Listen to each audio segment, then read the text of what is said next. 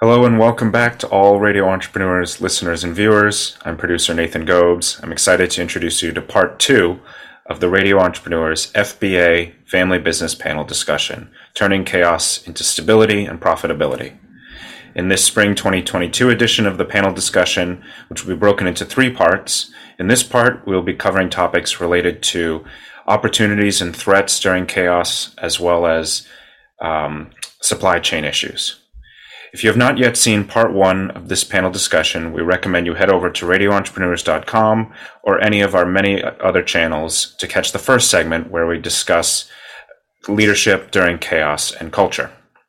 All of these discussions are intended to be highly relevant to business owners of family businesses, but also entrepreneurs of all types. So be sure to follow Radio Entrepreneurs on LinkedIn, Spotify, YouTube, or any of the other many platforms we stream on and that way you'll also catch the third segment as it goes live.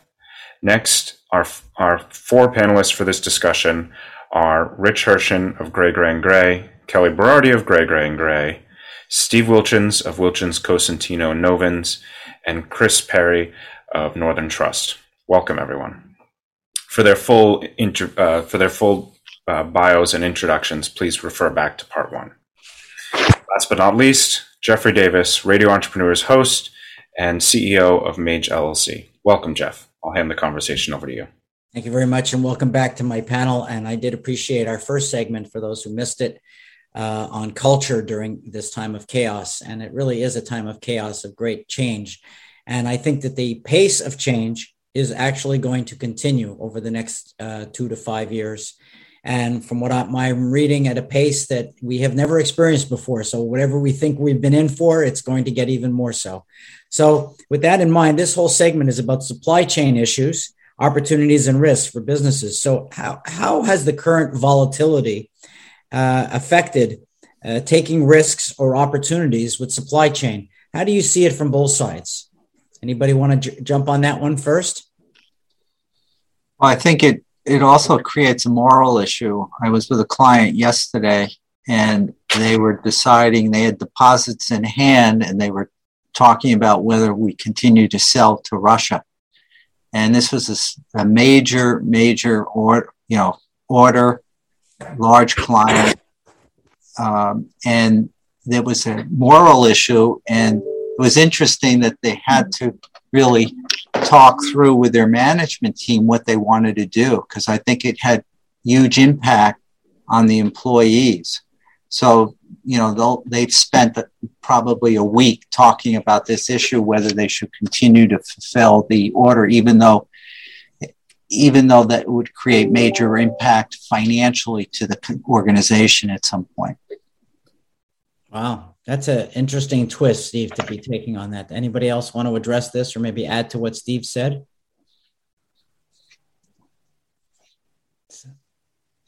Jeffrey, I have a, a, a little a different angle than than Steve's on this. On the supply chain side of things, um, you know, we at Northern Trust are wealth management folks. So we look at the markets and look at inflation, and um, we had uh, predicted relatively low rates for a long period of time, and we have now uh, done a 180 switch and are expecting um, interest rates are going to be much higher for a long period of time now.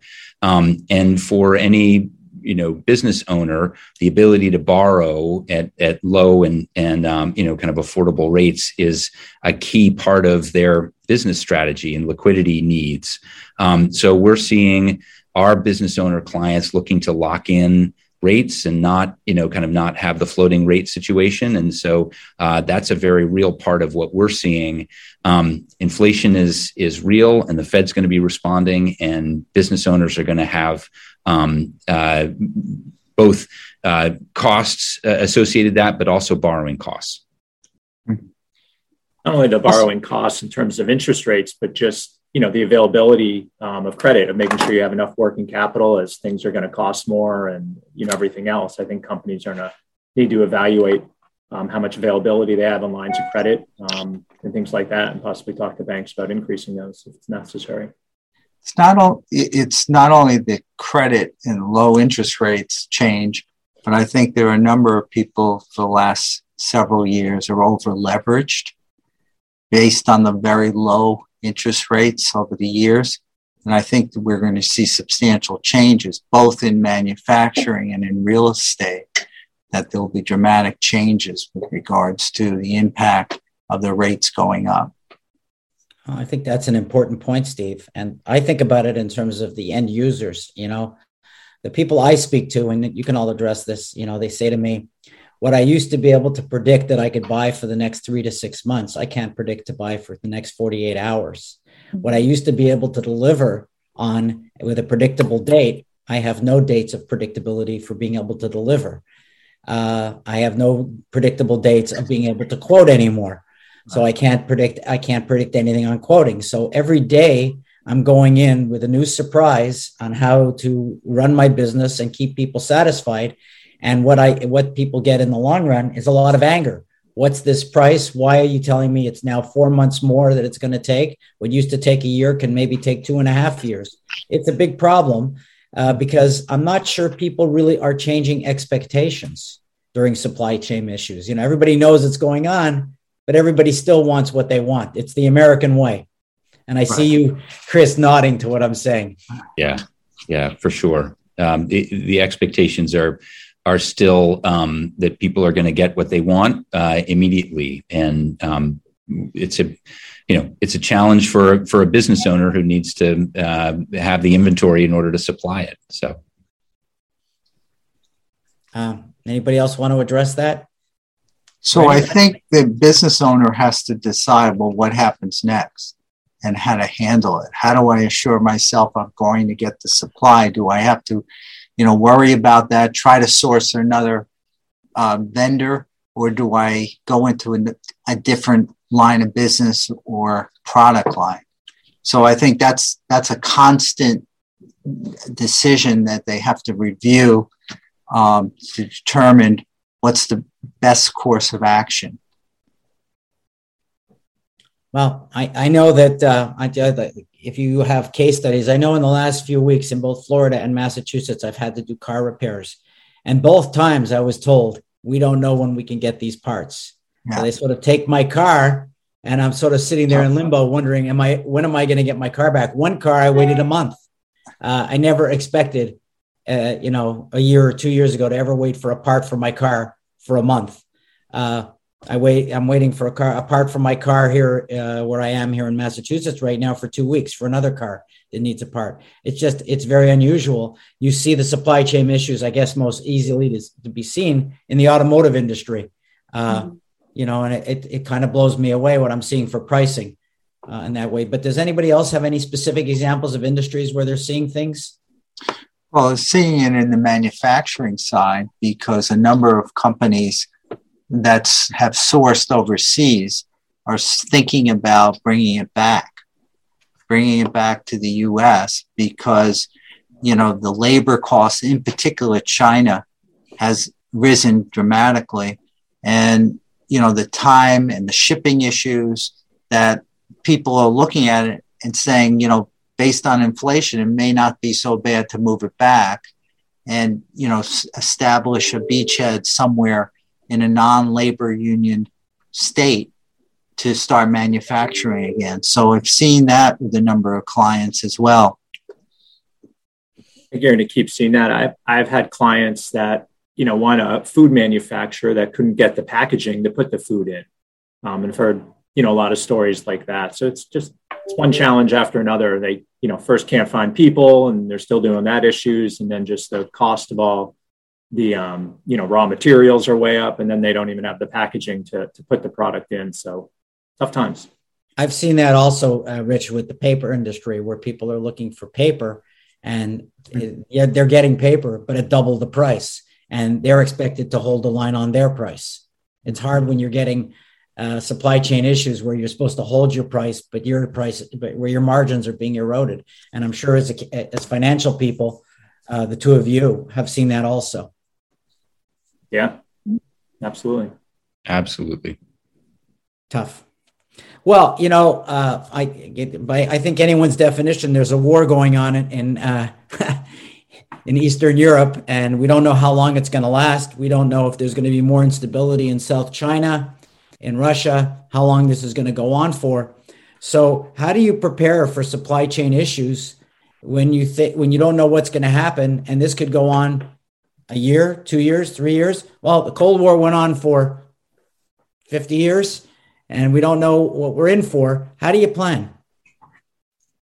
I don't know. It depends on what industry. I mean, the yeah. defense industry, I was just thinking about it. You know, Raytheon must be doing extremely well, or the companies that, you know, develop missiles, et cetera. I mean, there, this is a unbelievable opportunity through the defense industry to generate huge profits.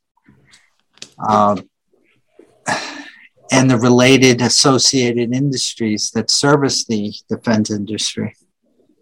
Well, that's true. Um, that is an issue. And then my last question in this in this area: uh, What are the, some of the tax related issues and opportunities that business owners should see during these chaotic uh, times with, uh, with, excuse me, with uh, uh, supply chain issues? Sorry, I had a little mental block there. Yeah, so I think a lot of our clients are taking advantage of employee retention credits, um, R and D credits, and other incentives, loans, and things like that that are being offered uh, through the government. I think what our clients are really struggling with is actually getting the ERC money. Um, they've all kind of submitted those uh, refund claims or amended 940, 941s with the with the IRS, and have some of them up waiting up to six months for even confirmation that they've received it, and others haven't received any any of the money. So, um, so there there are opportunities out there to take advantage of, but the benefits and payments have been you know very very slow. Well, here's something that I've seen recently. Uh, have any of you seen differences in the way people are producing business plans over this particular time uh, time period? I have. I'll let you. I'll let somebody else say. And again, Chris, I'll pick on you because you nodded first.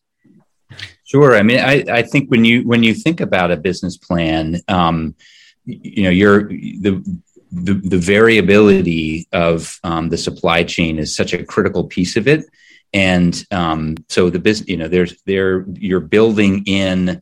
Um, whether it's EBITDA, whether it's your margins, whatever you're you're building in a much broader um, uh, kind of potential outcome and and you know as we work with business owners some of whom are planning for an exit um, the kind of the, the the uncertainty around those variables become a, a real challenge for understanding what potentially could be um, uh, you know a sale price at the end. So we're we're working with our clients on a lot of different variables now. So it's uh, what you know if we're looking for an exit within the next five years um, how can we model for that in, um, in, terms of planning now based on any number of different outcomes that could be hugely uh, uh, have a wide disparity of, of different out uh, you know different results. So that's kind of the way uh, i think our angle jeffrey in terms of how we're seeing this play out. It's the need to have a really broad um, perspective on outcomes. Anybody else want to address that? No, I, I will. I'll take a shot at that. You know, uh, I always think it's interesting. I've become a dinosaur. When I first got into business, I used to sit in offices for three to four five months, putting together 200 page business plans to impress clients. And, you know, we'd research forever. Uh, we'd go to libraries too. There was no internet at that time. So I am dating myself to some degree. I'm hopefully going to hold Kelly off from picking on me.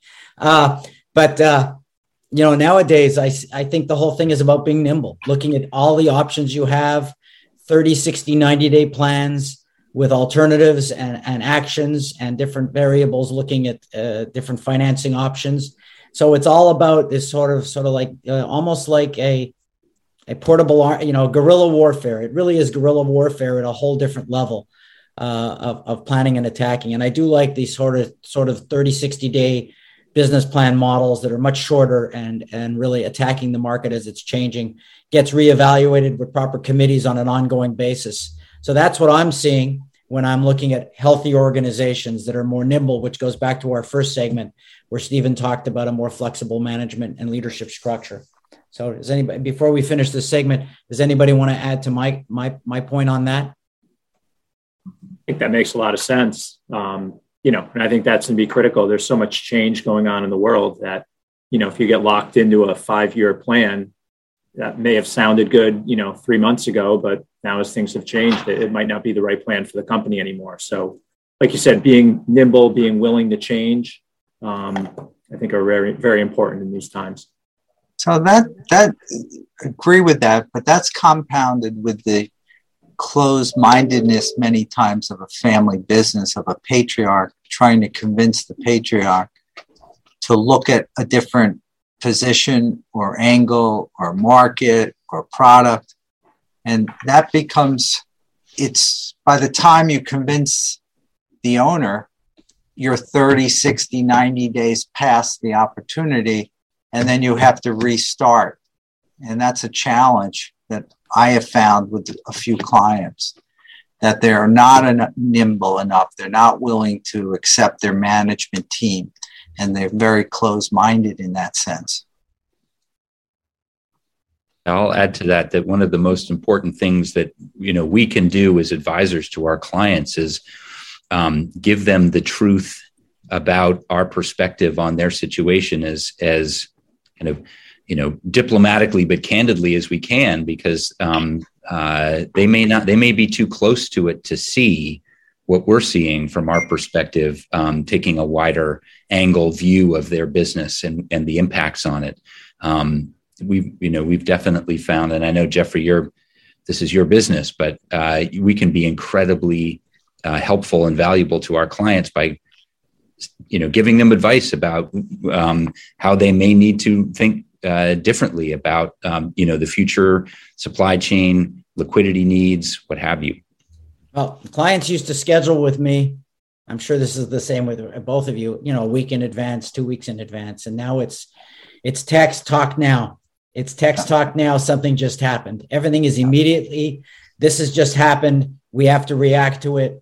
You know, what's the perspective on it? And then developing leadership strategies for this and then processes for dealing with it appropriately so that people are in control. So it's a whole, a whole different level of emotion too that's happening throughout all organizations dealing with this. Supply chain is affecting people emotionally within yeah. organizations. So I, I think that's critical, but it also relates to our next segment, which Nathan's going to talk about uh, during doing transitions during times of chaos, which I think is something I'm seeing a lot of too. Some people are saying before we get into it, people are getting tired and they're saying, "This is not my game anymore." So, Nathan, I'm going to turn it over to you. I, okay.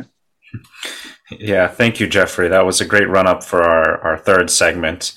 Um, but this is the end of our sec- second segment on the spring 2022 edition of the FBA Family Pan- Family Business Panel discussion.